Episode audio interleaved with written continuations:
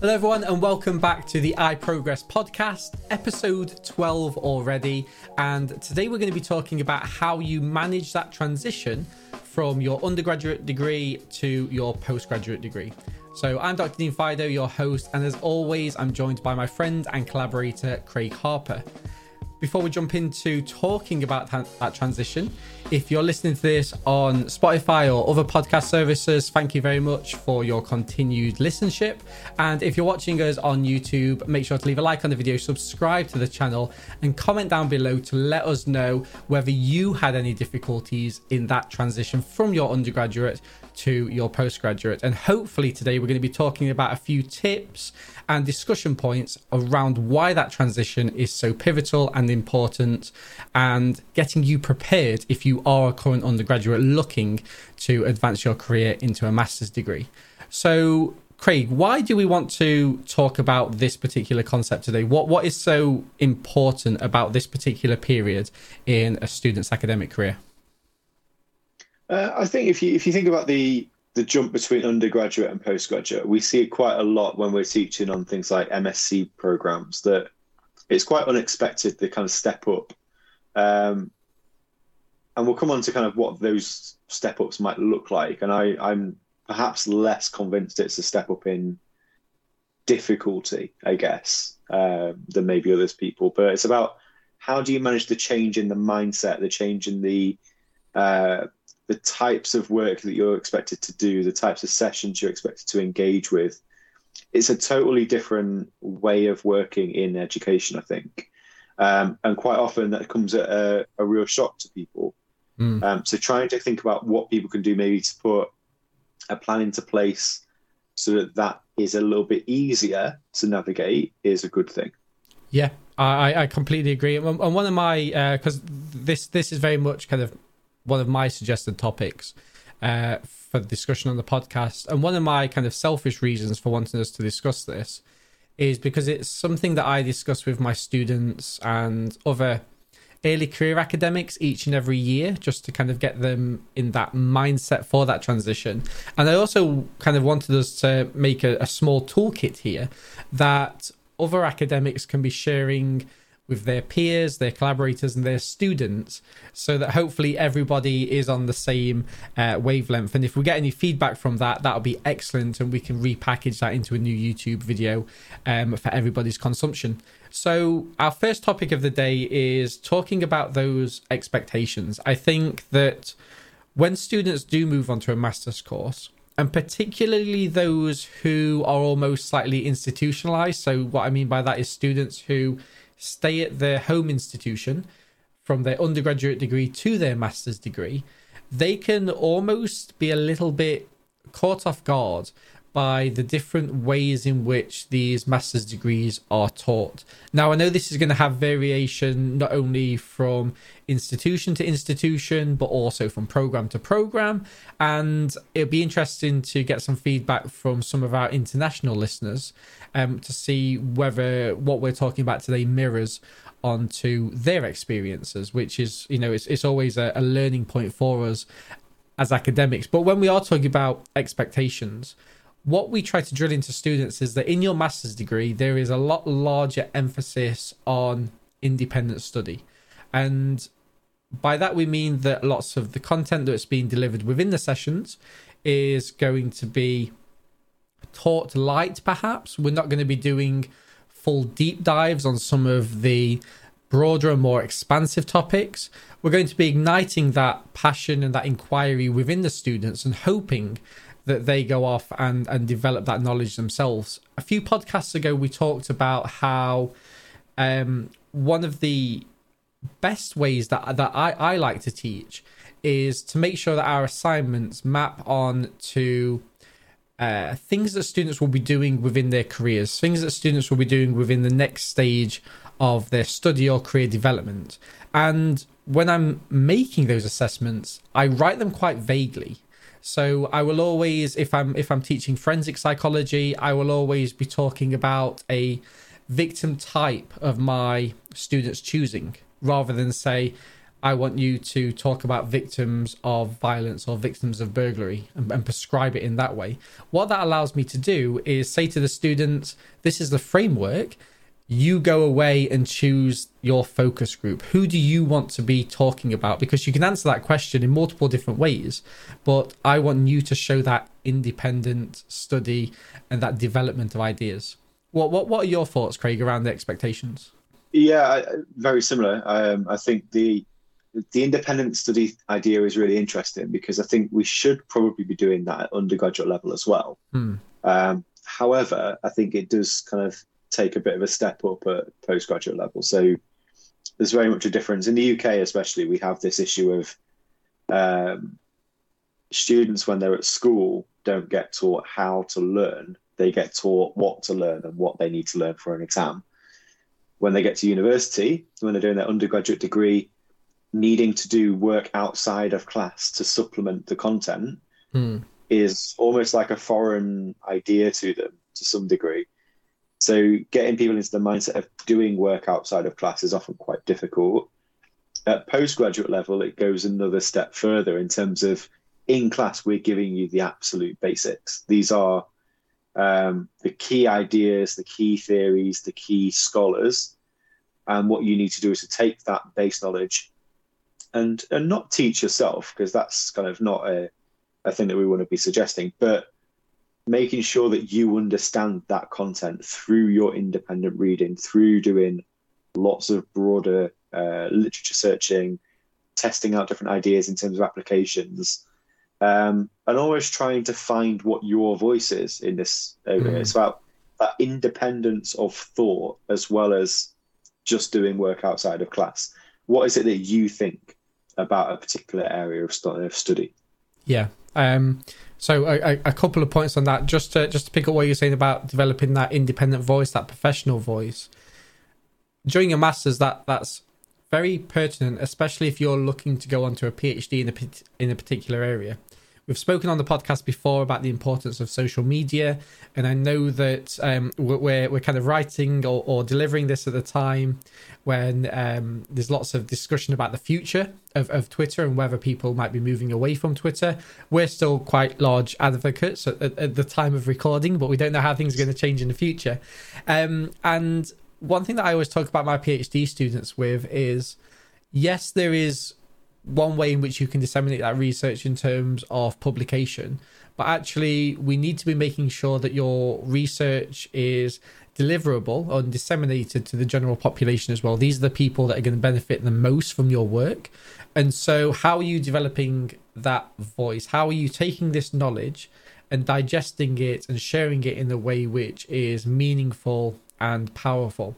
And if you start to master that technique during your master's degree, ironically, um, that sets you up in a, in a really clear position to not only develop that internal professional voice, but become the professional who voices those opinions. And that obviously maps onto um, employability. And the second point to pick up on is I completely agree that we do need to be almost kind of dragging this independent thought back into the undergraduate degree and making it more um, explicit.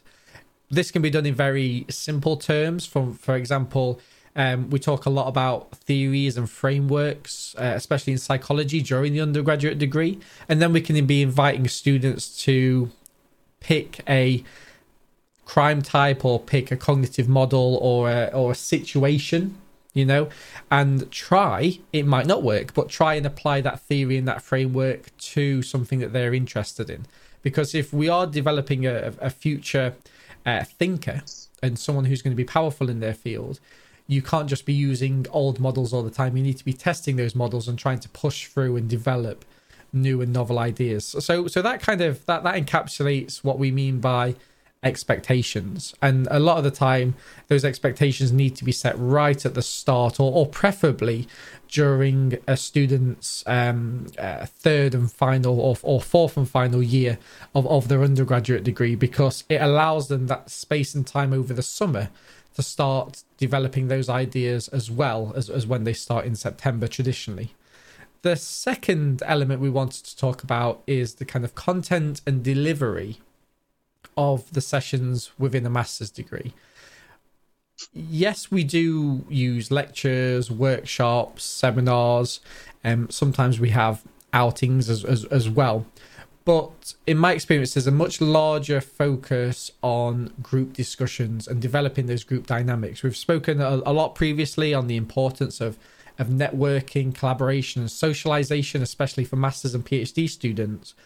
But I really love giving students the the core bones of the ideas and watching them chat with their peers in a structured space. Obviously, we encourage that discussion outside of the classroom, but within the classroom, watching those ideas just flourish.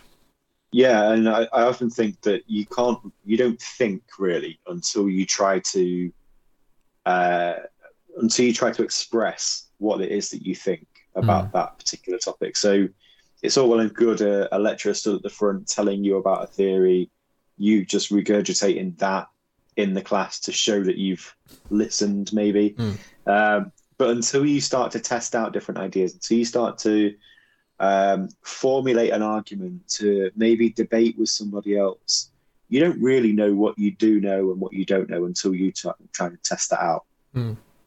Yeah, no, I, I, I very much agree. I think that um, from being a being a program leader, and when I'm looking at the individuals who we take onto the program, especially in the area of forensic psychology where we both work, I really like having these debates if we have a lot of students who come from different walks of life, different backgrounds, different home countries, because it it allows me to learn so much from listening to debates that are occurring from completely different viewpoints.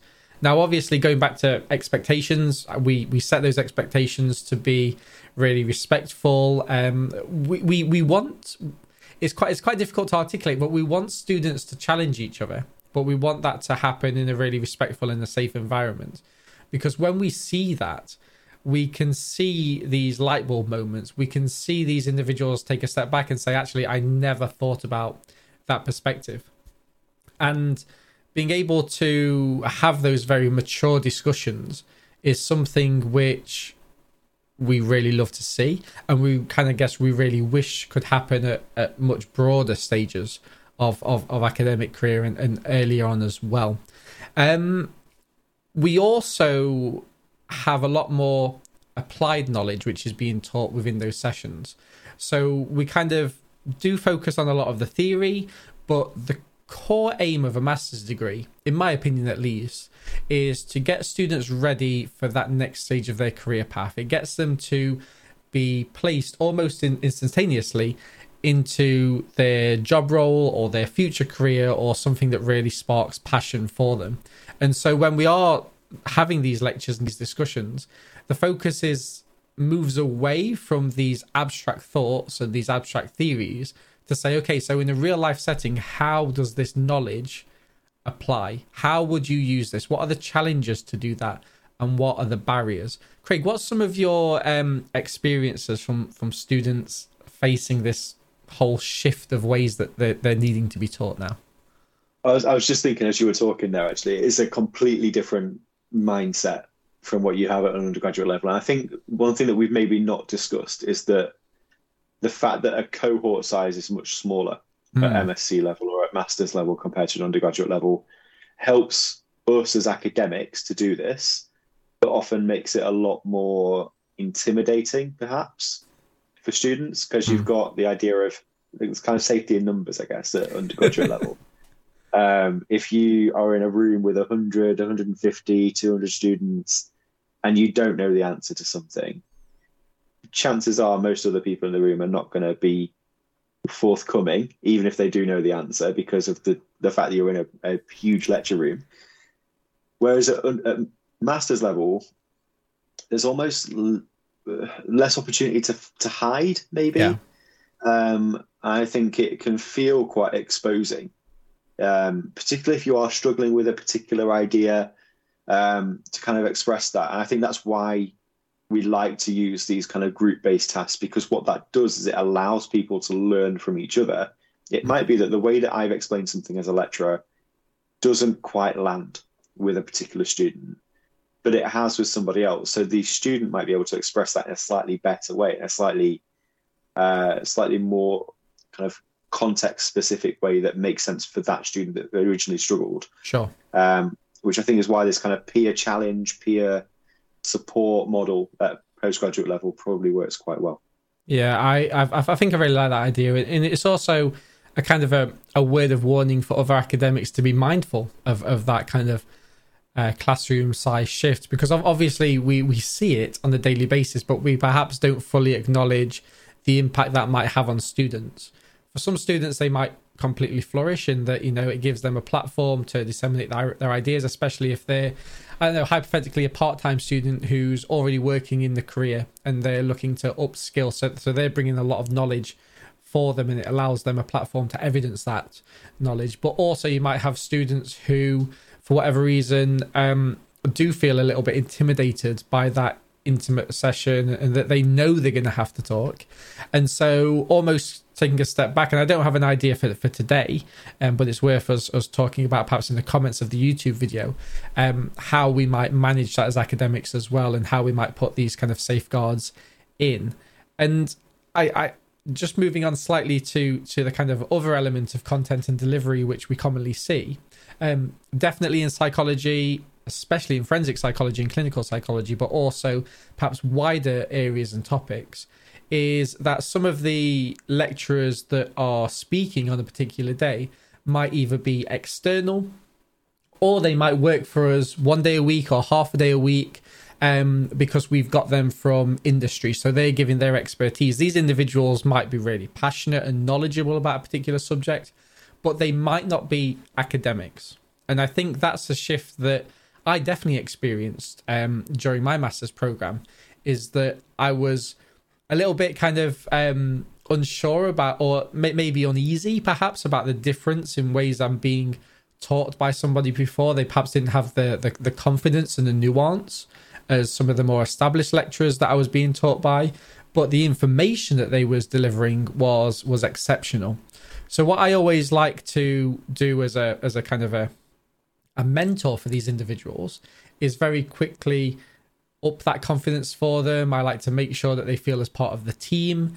I like to make sure that they're fully supported in their delivery. I don't like to be the person that just sits over their shoulder, you know, because that's not going to help them uh, develop, but trying to garner that kind of positive feedback for them and just make sure that they're, they're fully settled in.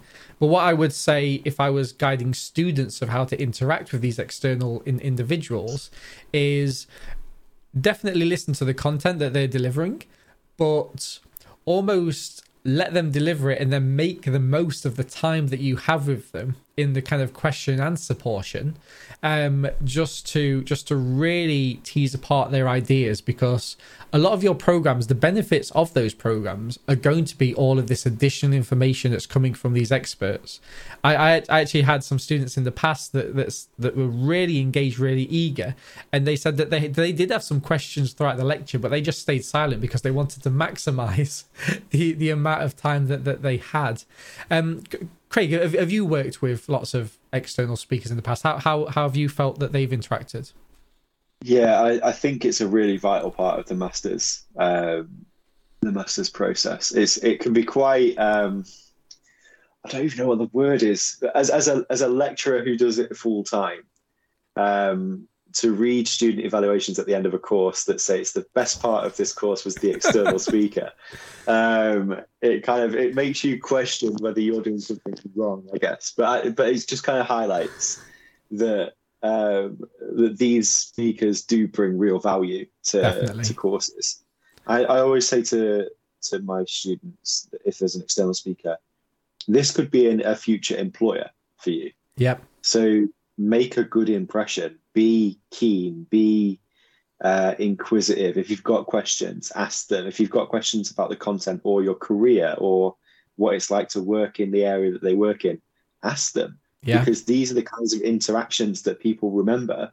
And if you go to an interview and they're on the panel or they're the manager that's employing the person, then you, you've stuck in their mind already. So make the most of that time, not just from an academic perspective, but from a personal and a professional one as well. Mm. Think about what the kind of downstream effects could be of, of really setting a good first impression.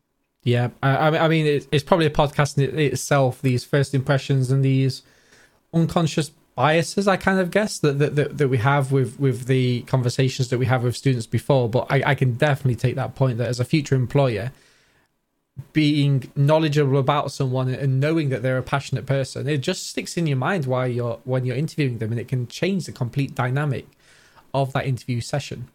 So all of that being said, the third topic is um we're, we're playing a little bit of devil's advocate here. Um it was around the question of whether a master's degree should be perceived to be more difficult or not than an undergraduate degree. Craig, do you want to start us off with, with your perspective there? Sure. Um, so I, I personally think that in terms of uh, the level of qualification, obviously it's a higher level of qualification. And mm-hmm. I kind of caveat everything I'm about to say with that. Um, but I don't personally think that a master's degree should be more difficult than an undergraduate degree. The reason for that, I'm, that I think that is that if someone's working well as an undergraduate, then those same skills will help them to work well as a postgraduate. Where the difficulty issue or the perception of difficulty comes in, I think, is that it's a very different way of working, like we've just been talking about. So it's quite easy to turn up as an undergraduate to a big lecture, sit in the lecture, do a couple of readings after the lecture, and to write an essay that is broadly a summary of what mm. you've heard in that session. Um, and you might not get top marks for just kind of saying that or doing that, but you can get by pretty well. At master's level, because of the emphasis on more independent thought, finding your voice, making sure that you are uh, interacting more, you're doing more applied stuff, it's, it's a mindset shift rather than a difficulty shift, I think. And, but ultimately, the people who do well at undergraduate level tend to do well at postgraduate level because they are they're using the same skills that they used at undergraduate level, just in a slightly different context. So in my mind, I don't see master's degrees as being more difficult. They're just different. Yeah, I I, I think that's a very persuasive argument. I think I think it's very... Um... eloquently put. In terms of when when we look at the difficulty, I think we oftentimes or or students oftentimes sit on the sidelines and, and, and say, look, it's a it's a it's a higher degree, it must convey that added level of difficulty. But there's lots of those skills and techniques which can ease over that transition. And um that being said, I, I I do commonly see sometimes that students might falter a little bit in some of their earlier assessments, and that could be down to the way in which they're still trying to adapt to these new and novel ways of teaching. Largely the assessment's the same, but the way of looking at that assessment might be completely different, especially for students who might be moving from one institution to another institution. They almost don't have, they have to do two mindset shifts. First of all, in terms of what's expected, but also in terms of, well, how do I change and succeed with this particular assessment itself? You know, you might have these kind of institutionalized ways of working which are no longer um, applicable. A university might be looking for a completely different skill set, perhaps. Um, but also we need to be think, uh, thinking about and mindful of perhaps some situational variables which might change in postgraduate study. Not only are students typically older, um, but they might not transition fully straight away from their undergraduate degree. So these might be individuals who have gone to work in the industry sector. They might still be doing that part-time. They might be coming back five, six, seven years later. They now might have families and children and other kind of caring commitments. So when we do talk about the difficulty, it might not be the content, it might not be the assessments, but actually it's almost a, a bit of a juggling act, and it's that situational life context that now you're in a position whereby, well, this is how I used to work. Not only have things moved on drastically since then, but I might be coming from a different institution again. But now I've got to manage my academic time, which I might be doing part-time. So I might be working, and so I'll be stressed and tired. And then in the evenings, I've got to look after a child until it goes to bed, and then I can focus on some of the work. So that for me is where that difficulty aspect comes in. And that's where we need to reflect as academics to say, okay, so let's get to know our students. Smaller cohorts, like you were saying, vastly help with that. Let's get to know our students. Let's get to know their situations. Can we break down some of these barriers for them? Because any kind of faltering in assessment might not be down to the way in which we're teaching. It might not be down to the way in which the students are able to match that to their attainment and, and their prospects. It might literally be down to the fact that that student is doing the best that they can. And I, I, um, I, I popped out a tweet earlier in the week, which was essentially saying that when we look at student success, lots of time the focus is on students who are hitting the, the, the top drawer in terms of the degrees and the qualifications that they're getting. But I think it's definitely time for us to shift that element of what we see as student success in terms of this is the uh, this is what the student expected to do with their degree given the resources that they had, but they were able to either reach that or succeed even more. They might have a much lower lower uh, grade range th- than some of their peers, but for them, they've massively excelled. And, and I think that it's it's success stories like that which we need to turn the, the focus onto, because if we do that, it just further breaks down the barriers to entry for university. Sure. I, I think so. So my answer really is is rooted in this idea of when I interview for our M S c courses or for master's courses, a question I get asked a lot is, how hard is it? Mm. How much more difficult is it than undergraduate? And it's a really difficult question to answer, because the content itself shouldn't be that much of a step up. It's just different content. It's slightly more applied, but ultimately, if you understand the concepts and you understand them well, then you can do well in terms of applying them. The one thing that I think that you're kind of alluding to a little bit is around intensity, though. Mm. So a master's degree is typically a year in the U K. Um, you can do it part-time over two years, but ultimately it's it's one year where you're in university for maybe three days, but you've got work to do on the other two days. You can't do the same thing that you were doing at undergraduate level, where you maybe take a couple of days where you don't do much, or you just mm. go into university for your lectures and then try and catch up at the weekend or in the evenings around other things. You I mean, you can do that, but you're probably not going to succeed that well at sure. M S c level if you do that. Um, so I think the intensity, having um, parts of the year where you've got deadlines week after week after week after week, is different to an undergraduate course where you might have a couple of weeks between each one where you can say, okay, I'm not going to touch that until I've got this other one out of the way. Mm. But if you do that at master's level, you, you, you're left with four days maybe to do an assessment. So I think the intensity is a real issue, particularly around uh, students who might have other responsibilities as well, like you've alluded to in terms of childcare or um, caring responsibilities in terms of broader family. They might have other jobs. Um, but I always say to students, it's about thinking through what what is realistic for you to achieve given your current circumstances. Is it worth you maybe thinking about doing this course part-time rather than full-time? It's going to take you an extra year, but if it's going to be an extra year to get a distinction grade rather than a pass grade, mm. it's probably worth doing. Um, not just in terms of the grade, but also in terms of the experience of the course, in terms of enjoying the course, of not kind of burning yourself out to a point where you're experiencing mental health issues. Because we do see that in yeah. postgraduate level quite a lot because of the intensity of the course. And I think that intensity, because it puts a lot of stress on people, tends to be translated into this course is too hard for me, rather than I need to figure out a way of working in the context of this course. Yeah, um, I, I, I was going to um, just kind of draw the podcast to a close. But in that, in that last point, just, just to make a final comment on that, I think that from my experience, when I've seen part-time students come to uh, the, the universities that I've I've worked at, they do tend to do slightly better than our full-time students. And one of the reasons for that is is potentially twofold. First of all, um, and I'm giving kind of a, a psychological um, course perspective. First of all, if you're doing modules side by side, you're almost submitting two assessments at a time and then getting feedback for both of them, which then you have to, you know, entwine and do better with next time. When you're doing a part-time course, you're doing your modules perhaps one at a time or, or, or less frequently throughout the two two years.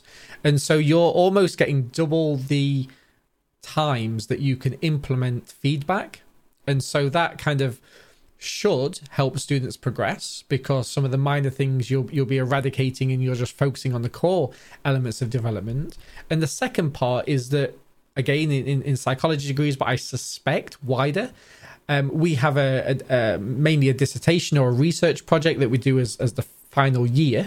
And that is, it conveys a lot more of the marks than your other modules. And so being able to see what other students have done in year one and kind of network with them and learn the do's and don'ts, learn the things that work, learn the things that don't work, that almost sets you in an advanced position for when you come to do your dissertation. And again, if it's conveying more marks, it might actually benefit. So I, th- I think consolidating what I myself and Craig have said, there there is value for taking a step back and saying, well, actually, do I want to do this um degree part-time? Will it benefit me? It, it might work for some people, it might work um for others very differently. So having said that, I'm going to draw the, the podcast to a close. Um, hopefully that's uh, going to be a useful tool for students, but also some of our early career researching um, and, and academic colleagues to really sit down and have those discussions with your undergraduate students, but also some of your new master's students, to make sure they are as prepared as possible for this, perhaps not a step up, but a, a diagonal um, step in their future careers. So as always, everybody, if you are listening to the podcast, thank you very much. Make sure to share it with colleagues and friends who will gain benefit for it. And if you are listening on the YouTube channel, make sure to like the video, subscribe to the channel, and also leave a comment down below to let us know your experiences of transitioning from undergraduate to postgraduate, especially if you're not from the U K, because Craig and I would love to learn about that portion of our viewership as well. So until next time, we will catch you in the next video.